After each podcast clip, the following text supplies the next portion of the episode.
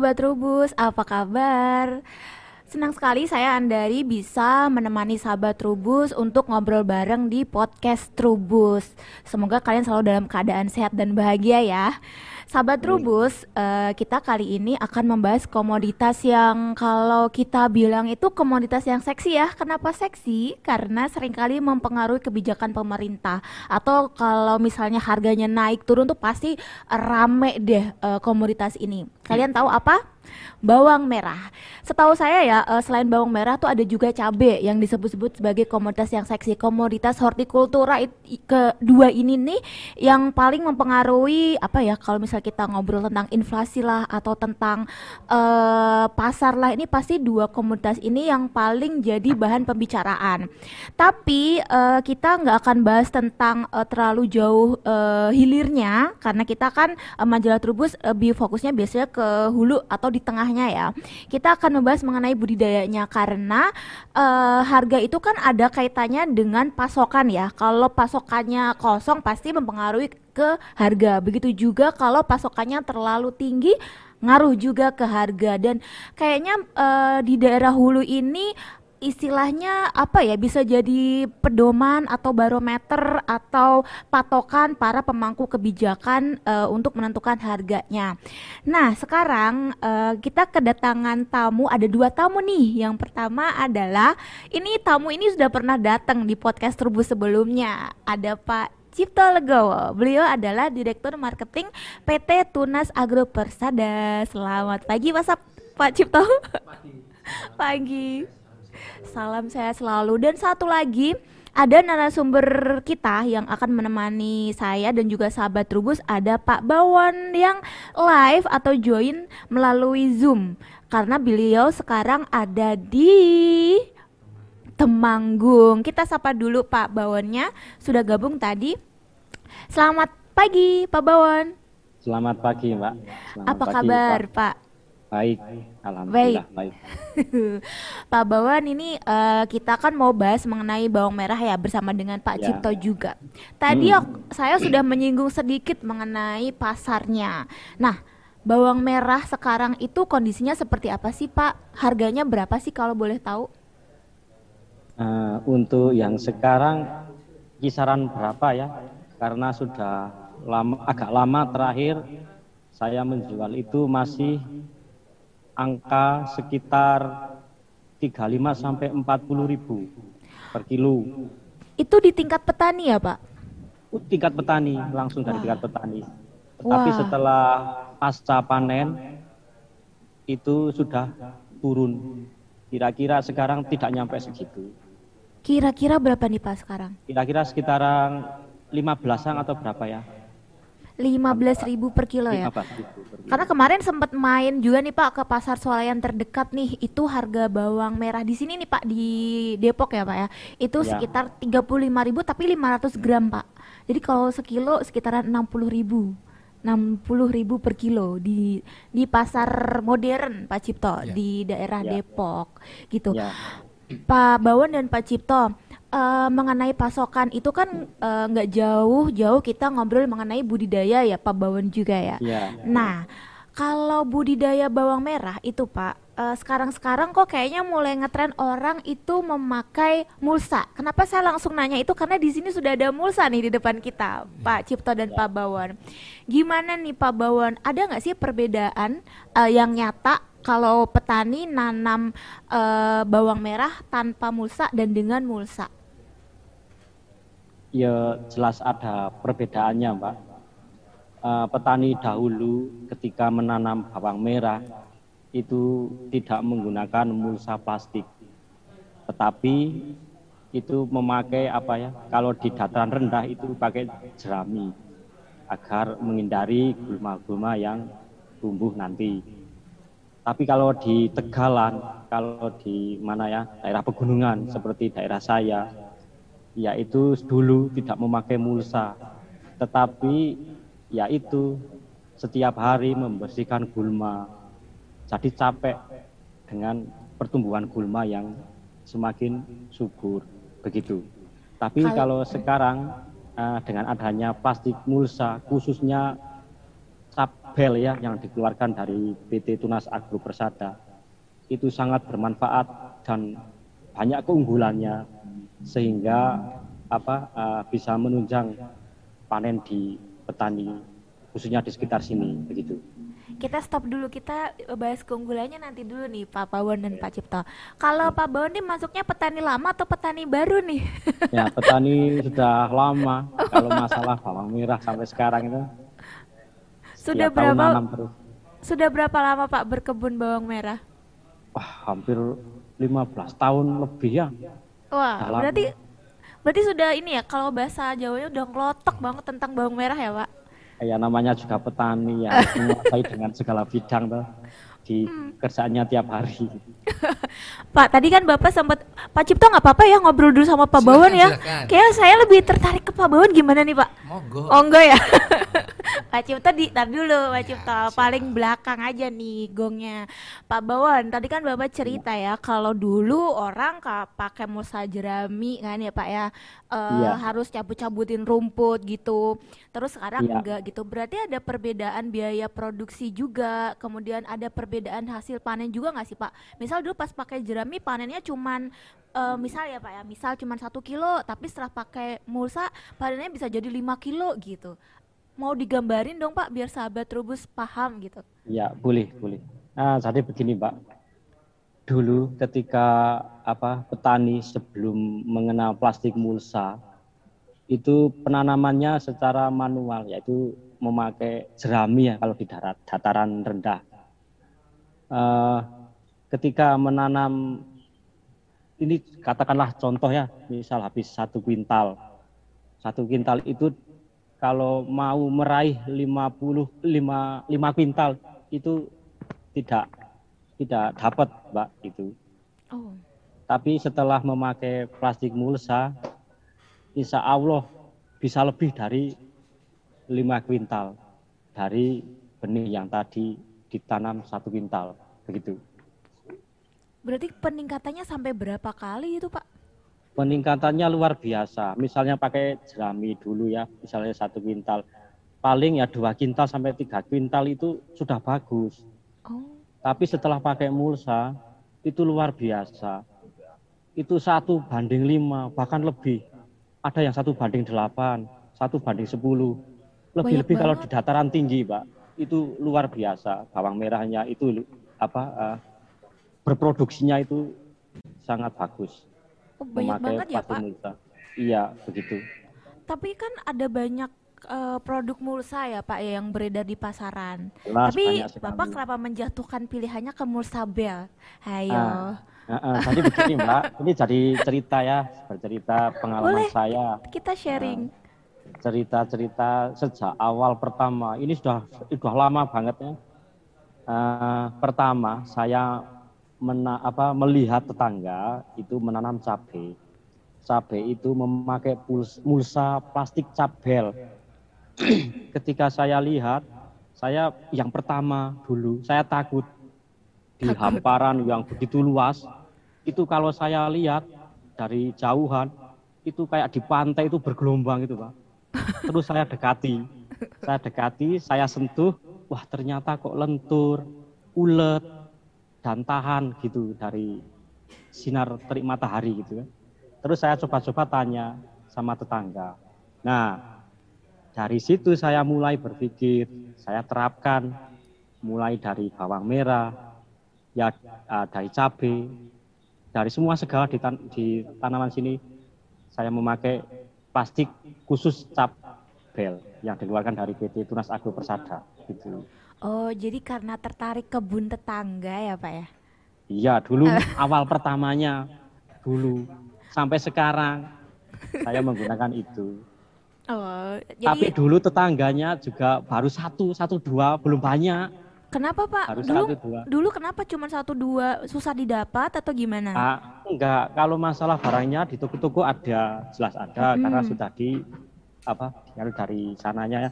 Tapi itu loh pengalamannya petani kan belum pada tahu untuk iya, memakai iya, plastik mulsa gitu.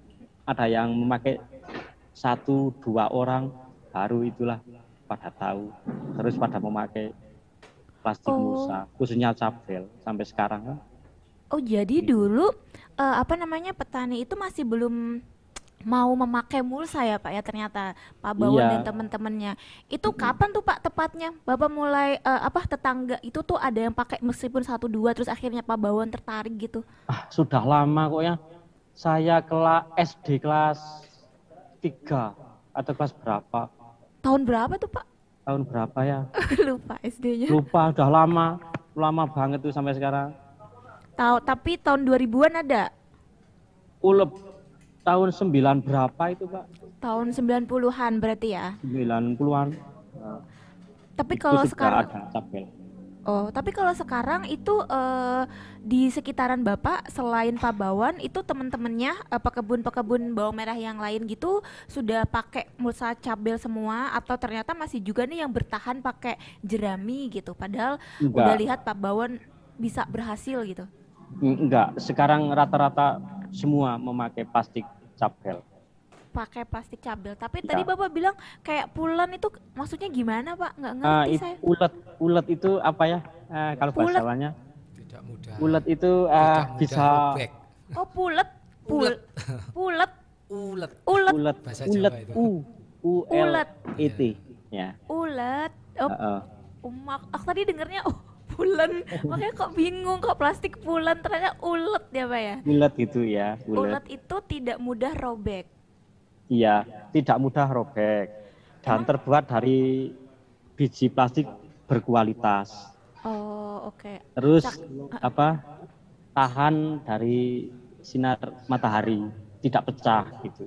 Tidak pecah dan tidak Ya, gampang kalau robek. yang lainnya satu tahun dua tahun itu sudah anu mbak, sudah apa? Nggak tahan, nggak bisa digunakan lagi.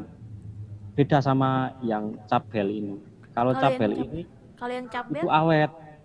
Eh, saya sendiri pengalaman ya sampai sekarang yang di dataran tinggi ketinggian 1500 1600 mdpl wah, itu mencapai 4 sampai 5 kali kok, Mbak. 4 tahun, 5 tahun masih utuh kok. Hemat ya pak. Hemat sekali sana. Bisa dibuktikan. Wah tadi ah, ah, saya punya fotonya tapi nanti ya kita share ya bareng-bareng ya eh, Boleh, ke boleh, Pak Bawan boleh. dan sahabat Trubus Ya. juga. Sekarang saya mau ke Pak Cipta nih Pak. Mau dijelasin dong Pak, emang penting ya mulsa itu harus ulet ulet itu tidak tidak mudah robek dan harus tahan sinar matahari gitu Pak.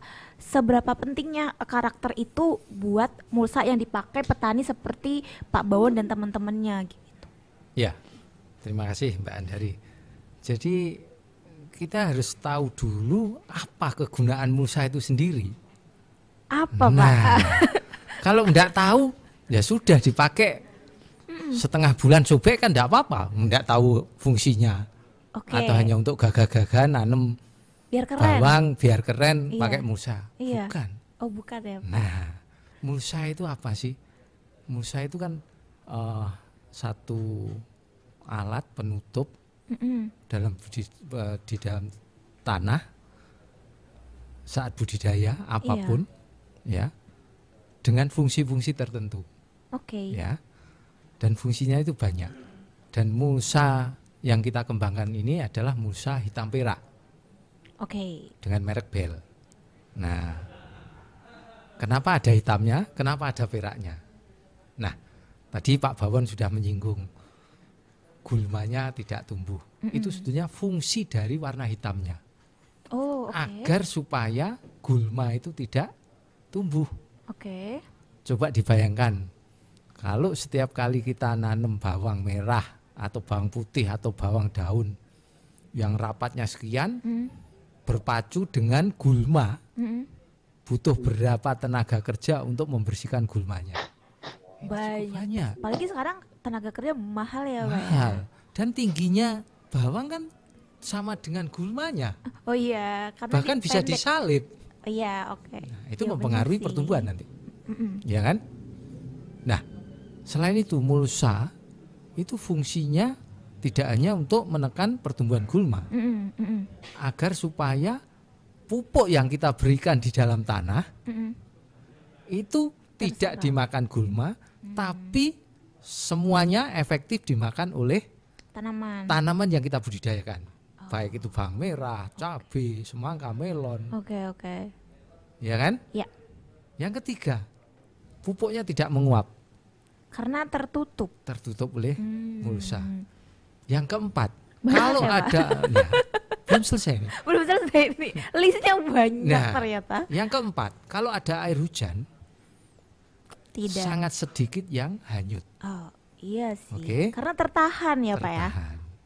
Yang keempat, terutama di daerahnya seperti Pak Bawon Tinggi itu, loh, Pak. dataran tinggi 1800. 1200 sampai 1600 kalau kalau Tadi saya pernah ke sana. 1800. Ya, mungkin ada yang 1800 juga nanam bawang putih kalau 1800. Bawang merah 1200 1500 untuk dataran tingginya. Mm-hmm. Dataran bawah ya 0 sampai 200 ada. Nah, pada tanah-tanah yang uh, teras sering miring ya di mana tanah-tanah di dataran atas itu biasanya tanahnya itu adalah tanah yang sangat remah Oh, dan ini. itu potensi untuk gugur Longsor. untuk longsor itu Oh. tinggi kalau ada air hujan. Oh, Nah. iya sih. Benar sih, Pak. Dengan ditutupnya mulsa ini Kuat. risiko itu akan sangat dikurangi. Oh, Nah, Iya. sangat dikurangi, benar kan? Karena air hujan sisa yang masuk ke dalam bedengan melalui lubang tanam Hmm. akan mengalir ke gotnya atau ke saluran irigasinya langsung ya ke Oh. Jadi kalau jadi kalau untuk eh, petani di dataran tinggi seperti Pak Bawon ini keberadaan mulsa untuk menahan tanah tadi biar enggak apa eh, longsor ya Pak ya. Ya. Itu kan nanti ngaruh banget. Jangan sampai nih gagal panen Iya. cuman karena nggak ada mulsa eh nggak pakai mulsa Iya, kan. iya. Eh, sesuatu yang bisa kita tanggulangin gitu Betul. kan. Ternyata itu banyak banget fungsi. Saya pikir itu cuma untuk gulma aja, Ya. untuk nahan gulma. Tapi Ini- ternyata di dataran tinggi fungsinya lebih dari sekedar penahan gulma, penahan pertumbuhan gulma ya. Itu kalau longsor nanti eh, umbinya bawang merah itu sampai eh, ikut hanyut, Ya. nggak panen juga. Gagal panen. Nah. Apalagi kan bawang merah tuh di dalam tanah ya, nah, Pak. itu baru fungsi mulsa secara umum. Secara fisikal. Belum peraknya. Oh iya, tadi baru hitamnya aja ya. Iya. Baru Warna di peraknya apa fungsinya? memantulkan cahaya. Nah, Oh. salah satunya memantulkan cahaya itu akan me, apa? membantu ya eh, pantulan cahaya itu membuat hama-hama yang ada di Bawang. bawang artinya atau di bawah daun tanaman yang kita budidayakan misalnya cabai dan lain sebagainya itu tidak kerasan tidak kerasan Silau, men. silau silau men nah itu betul Ke Ya. semacam dan juga pantulannya akan memaksimalkan proses fotosintesa daun Iya, jadi kalau daunnya bisa berfotosintesa kan ngaruh di umbi Ya, bawang merahnya ya, Pak ya. Tapi saya penasaran dulu itu ya di sepengetahuan saya tunas agro itu kan kebanyakan ke melon, ke buah-buahan lah. Kemarin ada pepaya. Oh nanti kita ada podcast pepaya juga lah. Ada pepaya, kemudian semangka. Tapi ini kenapa musanya dikasih ke bawang-bawangan nih Pak? Dulu ada ceritanya nggak? Boleh Oke. diceritain nggak Pak? Kenapa melenceng? Nah, wow, bener nggak sih ini Ya. kalimatnya? memang eh, bisnis awalnya tunas agro itu di Oh, bisnis benih Iya. ya melon semangka dan sebagainya itu mulai tahun 83 kita sudah mulai walaupun awalnya kita bukan perusahaan riset dan produksi awalnya kita import benih Iya. tapi kita mempunyai pandangan jauh ke depan visioner ya Nah. kalau bahasa anak gaul ya sekarang kita ya, harus melihat perkembangan zamannya kalau kita hanya eh, menanam secara tradisional bisa nggak bersaing susah bisa tapi susah Bisa sih pak bersaing? Nah, produktivitasnya bisa meningkat nggak? Ya, Apa kita hanya men- mengandalkan pupuk-pupuk yang kita berikan aja? ya enggak sih pak Nah, kalau kita selalu mengandalkan itu, seberapa jauh kerusakan tanahnya dan lain sebagainya. Nah, wow. itu ini. Jadi gimana caranya kita bersaing, produktivitasnya bisa tinggi, kualitasnya bisa bagus. oke. Nah, salah satunya pakai kita mendatangkan teknologi saat itu kita yang menjadi pelopor tunas agro mulsa. Mulsa hitam perak. Iya. Walaupun awalnya juga impor juga tahun 83 itu 84 Eh, masih inilah tahun-tahun itu iya, belum lah ya iya. bapak.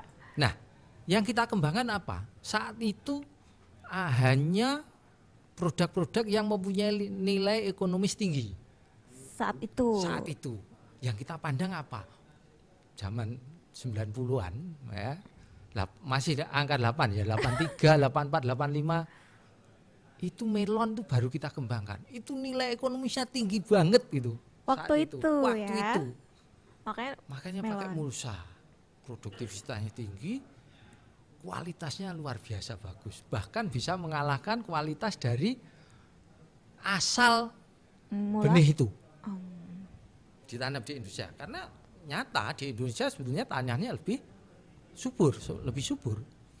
Oke. Dengan sedikit sentuhan memakai teknologi Mulsa. mulsa hitam perak, produktivitasnya semakin tinggi, kualitasnya semakin bagus. luar biasa. Apalagi, apalagi waktu itu melon adalah komoditas Ya. primadona. Waktu Ya. itu primadona banget. Ya, itu nilai kursnya tinggi.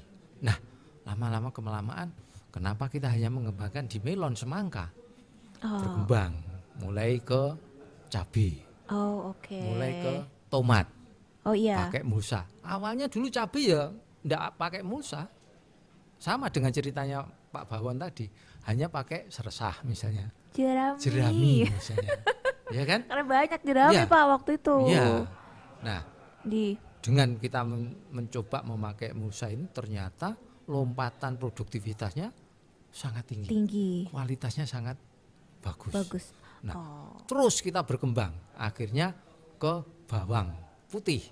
Oh bawang putih Sama- dulu. Bawang putih dulu di dataran tinggi karena dataran tinggi itu sangat nyata.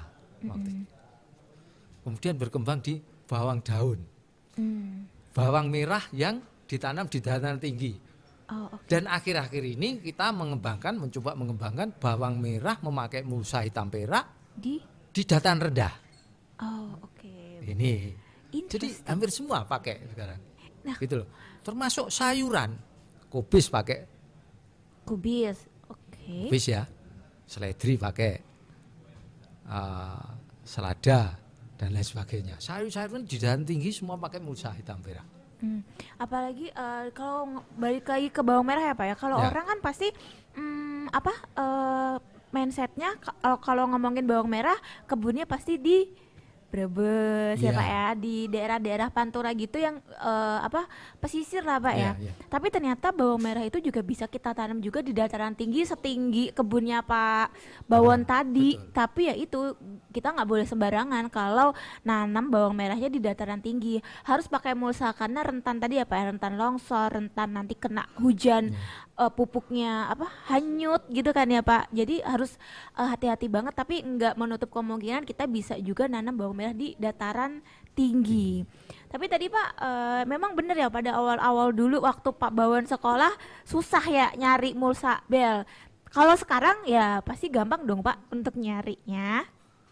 Apa susah juga Iya, nih enggak. karena banyak yang mau. Hampir di seluruh toko-toko sarana pertanian itu sudah menyediakan mulsa hitam perak, khususnya cabel ini. Musal cabel. Ya, cabel. Seperti yang di sebelah saya ini dan di sebelahnya Pak Cipto. Ya. Ya Pak ya. Betul. Ini ini eh, Pak ini beda beda jenis nggak sih Pak yang itu kenapa capnya orange yang ini hijau gitu? Ada Oke. bedanya nggak? Ini hanya membedakan aja eh, ketebalannya. Oh, Sebetulnya ketebalan. dua-duanya sama. Mm-mm. Kenapa ini cabel ini sekarang menjadi eh, satu merek terkenal nomor satu di Indonesia? Uh. Karena kita sampai detik ini tetap mempertahankan kualitasnya. Mm-mm. Yang nomor satu memakai biji plastik murni. yang ulet-ulet tadi Iya. ya Pak ya. Nah, tadi Pak Bawan ulet itu Ulet. seperti itu. Kemudian memakai bahan-bahan aditif tambahan yang nomor satu juga. Tapi bener Pak itu tahan sampai 4 sampai 5 tahun. Lama banget. Sebetulnya kalau di dataran tinggi itu kalau perawatannya bagus sebetulnya ya kita nggak nggak ngomong semuanya bisa 4 5 tahun. Kalau dua tahun saya kira sangat mudah Oh, iya. ya. Apalagi penanaman di dataran tinggi itu saya lihat sekarang itu multiple cropping. Jadi sekali olah tanah ditutup mulsa itu tidak hanya satu macam tanaman. Bisa cabai, sebelahnya kol, sebelahnya lagi seledri, se- eh, pojok-pojoknya bisa terong dan lain sebagainya. Dan itu sangat membutuhkan waktu yang lama. Kalau mulsanya itu tidak awet, Oh iya benar. ya percuma Oh oke. gitu loh. Harus memerlukan mulsa yang awet karena ini biasanya cabai sudah panen, bawahnya mulai tanam kol. Ya. Kolnya sudah hampir panen, seledri. Iya. Seledrinya hampir panen, dilanjutkan terong. Seperti itu. Jadi bisa memerlukan waktu satu setengah sampai dua tahun. Sehingga perlu mulsa yang keawetannya tinggi dan Hmm. itu ada dimiliki oleh mulsa Bel. cabel. Itu tadi Bapak nyebutnya multiple crop ya Pak ya. Ya. Tapi dulu mungkin pelajaran waktu SD adalah tumpang sari. Ya, Tapi kayak kalau tumpang sari kan dua komoditas ya. ya. Ini berapa komoditas tadi Pak yang Bapak sebut? Saya kemarin barusan Banyak banget. berkunjung di daerah Tumpang-tumpang eh, sari betul di lereng Gunung Merbabu itu sampai 6 komoditi. 6 komoditi. Iya. Tumpang-tumpang sari Tumpang-tumpang kan? sari. Ya Dan itu semua di mulsa. Hmm. Jadi kalau misalnya petani itu biasanya kan nanamnya tuh kayak satu jenis aja Pak ya. Ya, ya. Satu jenis terus eh, panen terus dapat uang ya Pak ya. Ya. Terus masih nunggu lagi biar Ya. dapat uang lagi kan masih nunggu musim tanam berikutnya. Ya, ya. Nah, kalau sekarang dengan menggunakan tumpang-tumpang sari dan tentunya pakai musa cabel, kita bisa nanam lebih dari dua kayak tadi Ya. Pak Cipto cerita tuh ada enam komoditas ya Pak ya. Ya. Jadi tadi pertama yang dipanen misal eh, cabai Cabai. dulu, Ya. terus bawahnya lagi panen yang Kol. lain. Kol, kubis ya Pak ya, Ya. panen kubis. Sebelahnya itu ada seledri. Sebelahnya seledri. Sebelahnya itu ya di punggung bedengannya itu ada sawi putih. Oke. Di pojok-pojokannya bedengan itu ditanami terong. Jadi uangnya tuh selalu ada ya. Uangnya selalu Ah, itu- ada nih itu- sahabat rebus. Ah, apa ya kreativitas petani di dataran tinggi seperti itu. Tapi itu penting loh Pak, kan biasanya kan eh, orang tuh kalau semangat itu tuh eh, kalau misalnya ngomongin tentang omsetnya, tentang Ya. berapa uang yang didapatkan. Biasanya kan kalau cuman oh satu kali musim tanam aja masih nunggu lagi gitu kan eh, lama dapat Ya. dapat pendapatannya. Tapi dengan sistem cara multiple crop tadi dengan menggunakan eh, mulsa cabel kita bisa atur nih kita mau panen apa nih hari Ya. ini, minggu depan kita panen apa lagi gitu ya. Jadi eh, selalu ada. Saya mau ke Pak Bawan sebentar dong Pak Ah, Bawan. Sebentar, Boleh yang ini tadi belum saya jelaskan. Boleh, boleh. Ini dulu, sebenarnya dulu ya. sama, kualitasnya sama. Cuma yang membedakan yang hijau itu tadi lebih tebal 0,35 mikron dan kalau ini 0,275. Kan dibedakan dengan bungkusnya aja. Oh, bedanya 0,35. Tapi yang ini lebih panjang. oh, lebih kalau panjang. yang itu 500 meter, ini 600 meter seperti itu. Ketebalan itu ngaruh ke apanya, Pak? Sebetulnya mulsa itu yang terpenting itu bukan tebal tipisnya ya, Tapi tapi bahan biji plastik murni atau bukan atau daur ulang. oh oke. Kalau ini dua-duanya biji plastik murni. Ini dibikin lebih tipis supaya lebih panjang 600 meter. Kalau ini lebih tebal Tapi agak pendek jadi 500 meter. Selisih 100 meter. jadi bisa Tinggal pilihannya petani. kalau lahannya apa lebih luas bisa pakai yang uh, Boleh, orange. ya. Uh, kemudian kalau lahannya agak lebih pendek bisa pakai Ya. yang hijau ini karena ini yang bedain adalah panjang dan ketebalan mulsanya. Ya, Mau ke Pak Bawan sebentar sih Pak Bawan masih ada tidak ya? Iya, masih tetap standby di sini. Pak Bawan, sebegitu Ya. penting ya Pak ya eh, penggunaan mulsa di eh, dataran tinggi seperti tadi Pak Cipto ceritakan gitu Pak. Itu bener nggak sih Pak? Kan Pak Bawan nih yang langsung eh, mengalami sendiri ya. Tadi kan Pak Cipto cerita kalau penting banget nih di dataran tinggi kita pakai mulsa buat nahan tanahnya, buat nahan pupuknya, kemudian apa namanya biar airnya nggak apa airnya nggak larut. Kalau misalnya mupuk terus ada hujan akhirnya kan ikut terlarut gitu. Itu benar nggak sih Pak yang diceritain Pak Cipto tadi? Iya, betul sekali dengan apa tadi yang dikatakan sama Bapak Direktur Marketing, terutama di dataran tinggi, kebanyakan sekarang, terutama saya sendiri, itu memang harus memakai plastik mulsa. Yaitu yang kalau yang berkualitas, yaitu dari tadi cabel itu memang Cabel. sangat luar biasa. Karena bisa menjangkau kalau apa satu gulma, yang kedua eh, menghindari apa itu tadi kalau ada air hujan yang begitu Larut, derasnya longsor, longsor, ya, larut sama longsor itu longsor. bisa menghindari seperti itu. Yang ketiga, tanaman itu jadi lebih apa namanya? eh, kalau mau panen itu kualitasnya ya juga bagus dan menghasilkan benih-benih juga yang bagus berkat dari mulsa tadi gitu loh. Pak Bawon pakai yang mana Pak? Yang orange atau yang hijau? Saya pakai yang hijau. Berarti ya? Pak masangnya susah nggak sih Pak kalau pakai mulsa Ya, itu Pak? Apalagi kan kalau- dataran tinggi miring-miring pasti kan ya Pak Ya, lahannya? ah begini Pak, kalau di tempat saya lahan saya itu ya di dataran tinggi itu hampir satu satu hektar ya punya saya yang digarap. Itu yang separuh miring, yang separuh datar. Oh, Di ketinggian di tempat yang miring itu ya agak susah. Kalaupun apa bisa memasang sendiri itu luar biasa. Tapi susah, tetap tidak bisa kalau sendiri. Kalau paling enggak itu dua orang, dua orang mungkin tiga orang ya. Ya bisa sih sendiri dibantu dengan alat apa ya namanya bam, dari bambu itu bikin apa namanya Ajir, ajir. Ah. Stick. Stick. ya kayak stick itu itu ditarik sendiri terus tapi susah nanti pindah-pindahnya itu pindah sini pindah sana kan harus digotong-gotong begitu beda dengan dua orang atau tiga orang ya dua orang lah minimal Tapi tetap bisa ya Pak ya, meskipun Bisa. ya memang sih kalau masang mulsa ya pasti harus ada bantuan orang. Kalau sendirian kan ya memang susah, tapi bisa relatif gampang ya Pak. mudah mudah kalau pemasangannya mudah apalagi ini dari bel ini cap bel ya musa cap bel. Ini kan luntur. Kalau ditarik itu nggak putus. Misalkan saya pakai apa namanya ya sebuah batang itu batang bambu yang sudah saya apa eh, seperti Anjir. apa ya seperti lidi itu kan. itu dimasukin terus dilinting-linting. Itu mudah sekali. Nggak susah. Oh, Jadi kalau ditarik ditarik menyesuaikan dengan panjang lahan Bapak, itu dia ulet tadi ya Pak ya? Tidak mudah ulet robek jelas tadi ya. ulet Mm-mm. tidak Sedangkan kalau robek. yang lain Pak ditarik gimana? Kalau yang lainnya selain merek itu rata-rata itu putus, Mbak.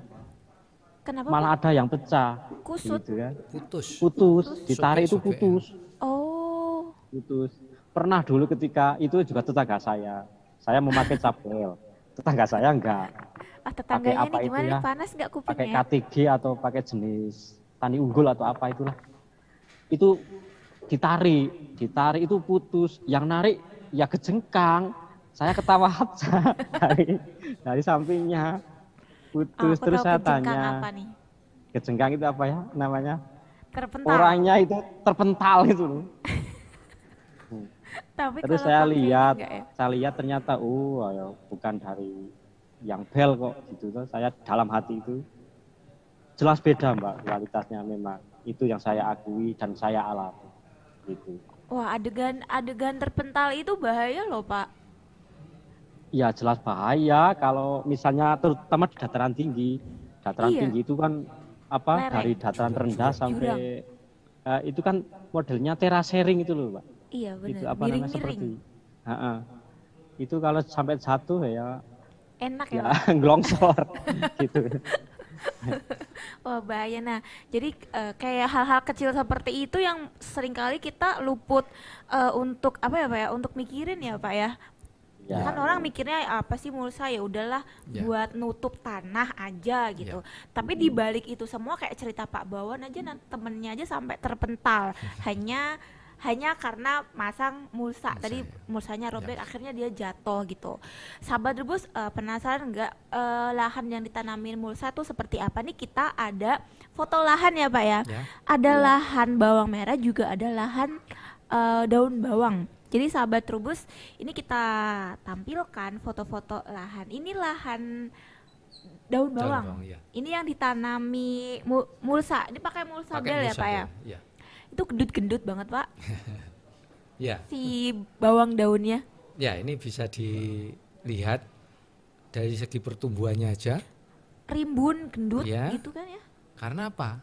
Pupuknya semua terserap oleh tanaman itu. Ah, oke, Tidak ada gulmanya. Iya, Iya. ya kan? Bersih. Terus di punggung bedengannya kan, nah ini punggungnya.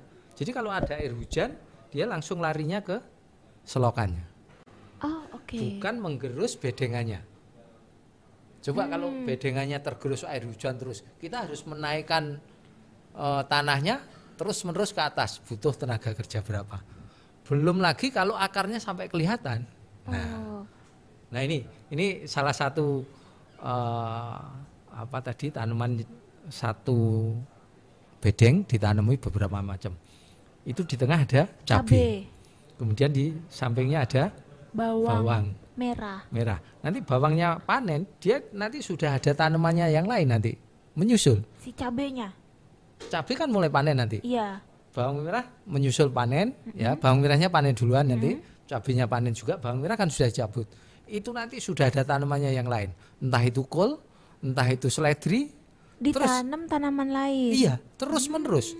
Jadi satu kali eh, apa? Satu kali pasang mulsa, dia tanam men- menerus terus menerus, bisa sampai enam komoditi yang ada di situ. Bisa di Sehingga ya, Pak? iya lama banget kan, butuh waktu yang lama, Iya. bisa sampai dua tahun itu tadi. Oh, tanamannya kan? bisa di replace suka-suka hati ya. Nah, Tapi tadi boleh balik lagi ke fotonya, itu ada pengairannya menggunakan apa tuh Pak ini? ya itu sistem drip irrigation ya. Drip. Itu petani sudah mulai mulai mengembangkan seperti itu, terutama di tanah-tanah dengan pengairan yang susah ya, sehingga airnya itu sangat efektif. Oke. Hanya masuk ke wilayah perakaran tanaman yang kita budidayakan. Iya.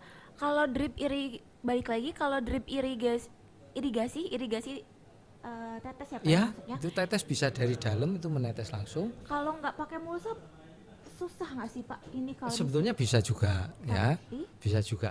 Tapi ya itu tadi nggak pas sasaran nggak tepat sasaran gitu.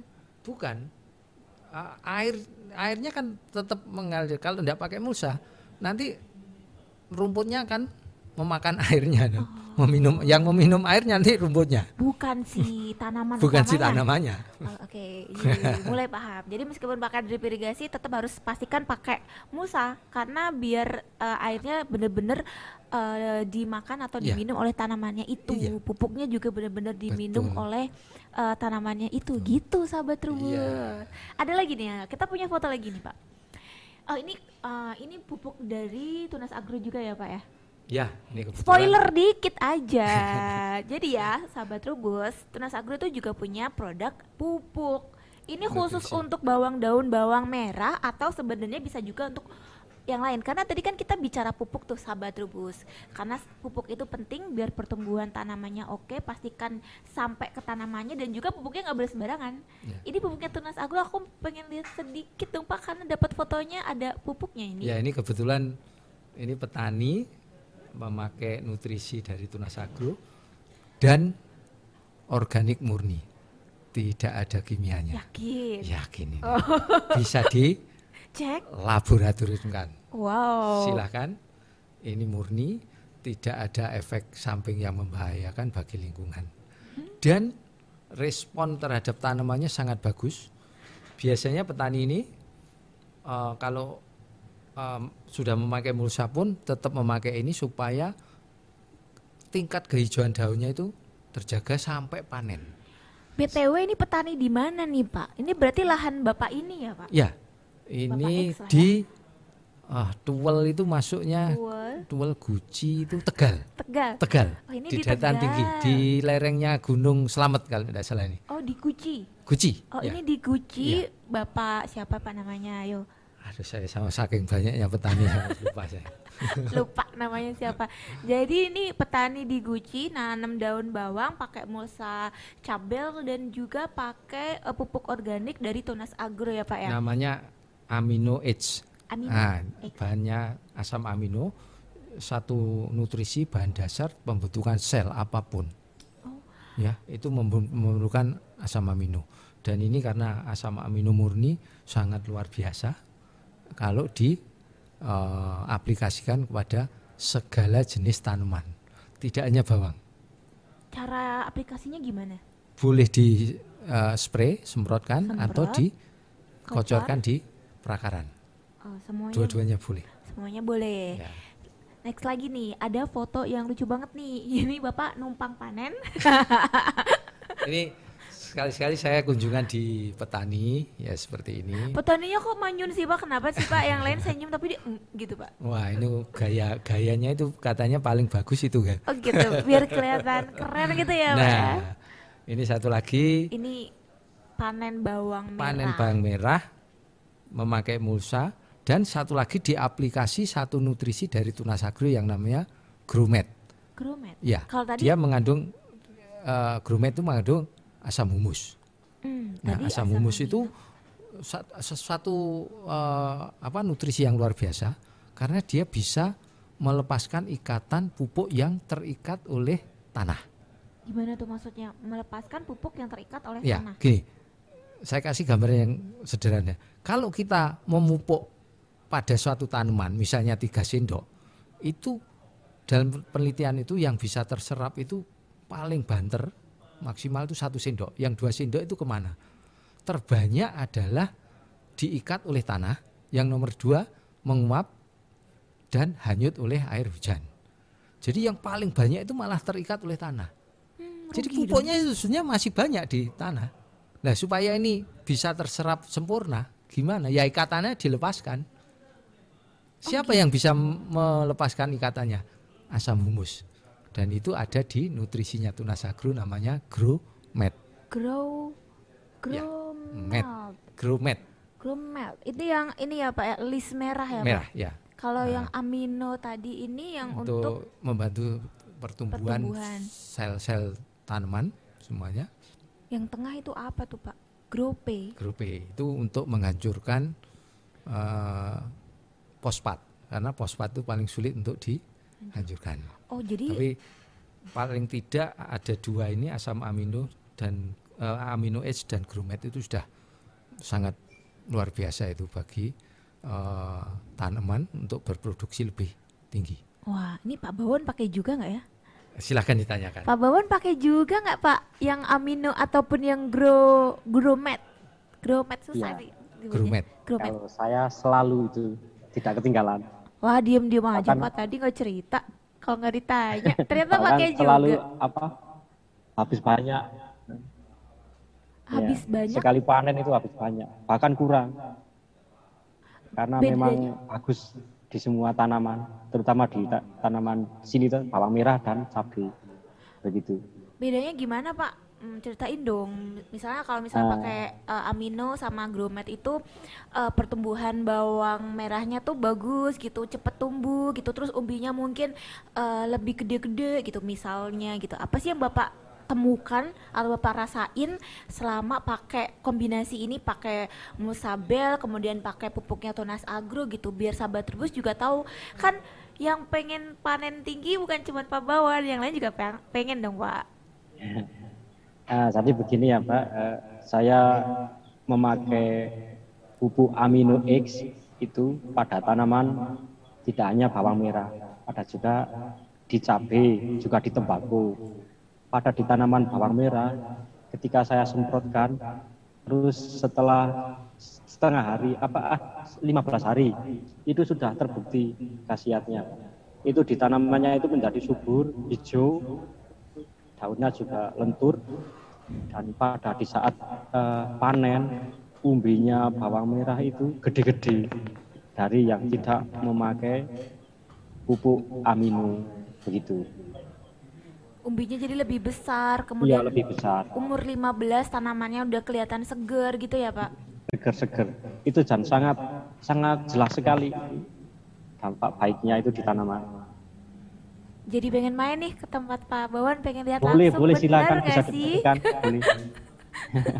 Bener nggak sih panennya Pak Bawon ini eh, bawang merahnya gede-gede ngaruh ya Pak ya di umbi ya ternyata kalau misalnya tanaman sehat gitu Secara logika saja ngaruh Kalau makanan itu hanya dimakan oleh tanaman bawang itu sendiri, tidak berebut sama gulma, tidak hanyut, tidak menguap, semua dimakan oleh bawang. Gimana kira-kira?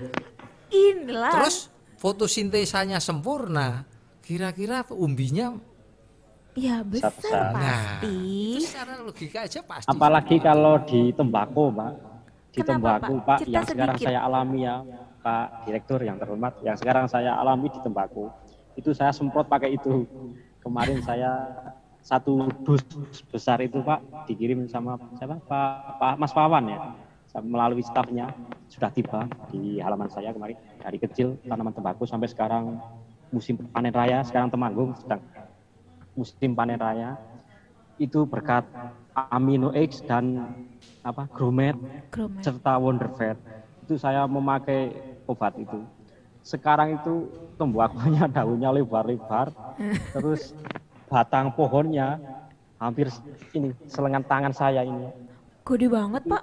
iya gede. Itu memang sangat subur. Terus daunnya tembakau itu kencang. Kencang dan lentur. Tidak apa tidak tidak kaku gitu loh. Kalau kalau misalnya di waktu metik itu kesampar apa tubuh itu kan biasanya ada yang putus. Itu tidak. Hmm. suburnya luar biasa itu. Saya aplikasikan pakai pupuk itu Jadi multi komoditas ya pak ya? Ya. iya Si, si apa namanya eh, pupuk ini. Ya, nutrisi ini bisa ya. dipakai untuk semua komoditi ya, baik tanaman pangan, ya, padi, jagung, maupun hortikultura. Iya. Juga tanaman buah-buah tahunan, gitu loh, Oh, seperti oke. mangga dan Boleh sebagainya. dong nanti kapan-kapan kita waktu. ngobrol lebih Ya, dalam mengenai Jadi ini satu pupuknya. uh, kolaborasi yang luar biasa. Iya. Jadi mulsanya kita juga berfungsi maksimal. Kemudian pupuknya juga terserap secara sempurna. Dalam hati pasti Mbak Andari bertanya ini, loh kan biayanya masih Mahal. lebih mahal. Iya. Nah tadi saya ngomong, kalau tiga sendok itu hanya terserap satu sendok, kasihkannya aja cuma satu setengah sendok. Tapi satu setengah sendok kalau ditambahi gromet bisa terserap sempurna Betul. semuanya terserap misalnya. Yang satu setengah sendok itu kalau dibelikan gromet sudah lebih itu nilai Oh, yang- pupuknya yang satu setengah sendok itu. Yang Ah gitu loh. Iya, oke. Ah, Yang jadi tidak menambah tadi. tidak menambah apa biaya, biaya produksi. produksi. Toh kalaupun itu kan juga panennya kan kita jadi lebih optimal, Pak. Justru itu. Umbinya lebih gede-gede. Warnanya juga lebih apa? Mencorong itu apa? Lebih menyolok cerah, lebih cerah. cerah. Merahnya itu merah cerah. Luar biasa itu pedagang pasti senang. Apalagi kan kalau di bawang merah bukannya ada grade-gradean gitu Iya, ya, ya? iya, Grade A, pasti, grade B. pasti. Kalau misalnya umbi kita besar-besar, kemudian warnanya lebih merah khas bawang merah, otomatis kan biasanya pasti banyak yang masuk ke grade A. Harganya pasti lebih tinggi dibanding kalau misal kita dapatnya yang bawang merah yang grade B.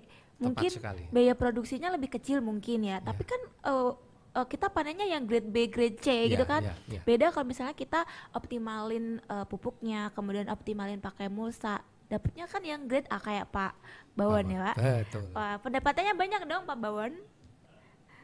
Omsetnya tinggi Ya, dong Pak. Alhamdulillah Pak.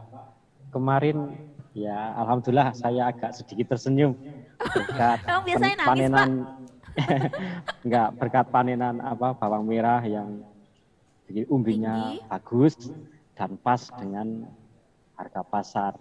Wah, sehingga para sekitar petani di sini ya bergembiralah sedikit lah dari biasanya gitu.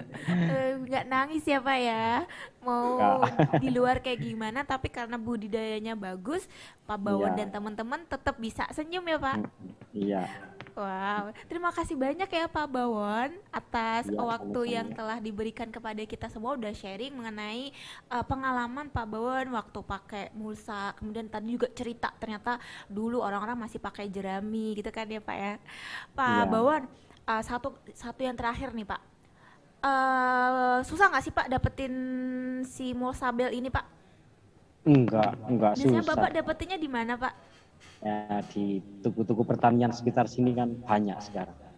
Jadi sahabat Trubus kalau misalnya pengen beli atau pengen ngikutin jejak Pak Bawon tinggal datang ke toko-toko pertanian karena selalu ada ya Pak ya. Ya. Selalu ada. Ya. Selalu ada. Pak Cipto juga terima kasih banyak sudah mau sharing mengenai Sama. penggunaan Musa. Dulu kan sahabat Trubus kita pernah podcast ya Pak Ya. ya dengan Pak Anan ya, Ya. eh, bahasnya lebih ke mulsanya. Tapi ini sekarang kita lebih real karena kita bahas tentang komoditasnya. Ada yang mau disampaikan Pak sebagai closing statement biar sahabat Trubus nggak ragu-ragu lagi nih buat pakai mulsa. Ya, uh, tantangan menanam ke depan itu lebih susah, Wow. lebih banyak karena kita hidup di daerah tropis. Ya. Uh, tidak ada hentinya kita menanam. Musim apa pun ada tanaman, Iya. ya.